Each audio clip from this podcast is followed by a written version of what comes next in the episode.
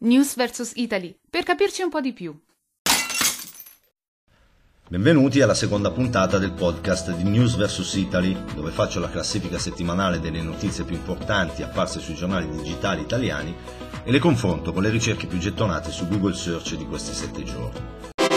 Partiamo dal podio delle notizie che i quotidiani online hanno messo in apertura sulle proprie pagine web. Al terzo posto, su Repubblica.it di giovedì 15 ottobre, troviamo Valentino Rossi positivo al coronavirus, l'annuncio su Instagram. Al secondo posto, sulla stampa.it di venerdì 16 ottobre, abbiamo il vademecum per l'isolamento domestico, divano letto e piatti di plastica.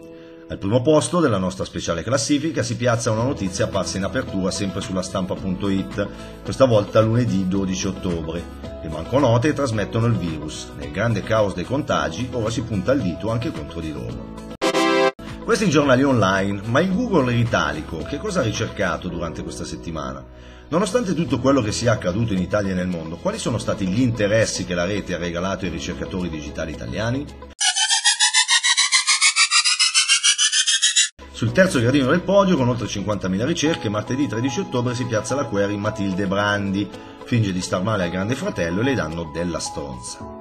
Al secondo posto, sempre con oltre 50.000 ricerche quotidiane, venerdì 16 ottobre abbiamo Walter Arnold, il primo automobilista nella storia che ha preso una multa nel 1896.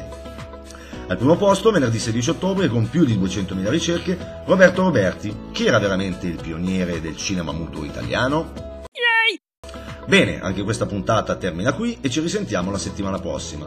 Se volete seguirmi quotidianamente mi trovate su Facebook, LinkedIn, Medium o direttamente sul morellistefano.com. Buona informazione e soprattutto buona search a tutti. Ciao ciao!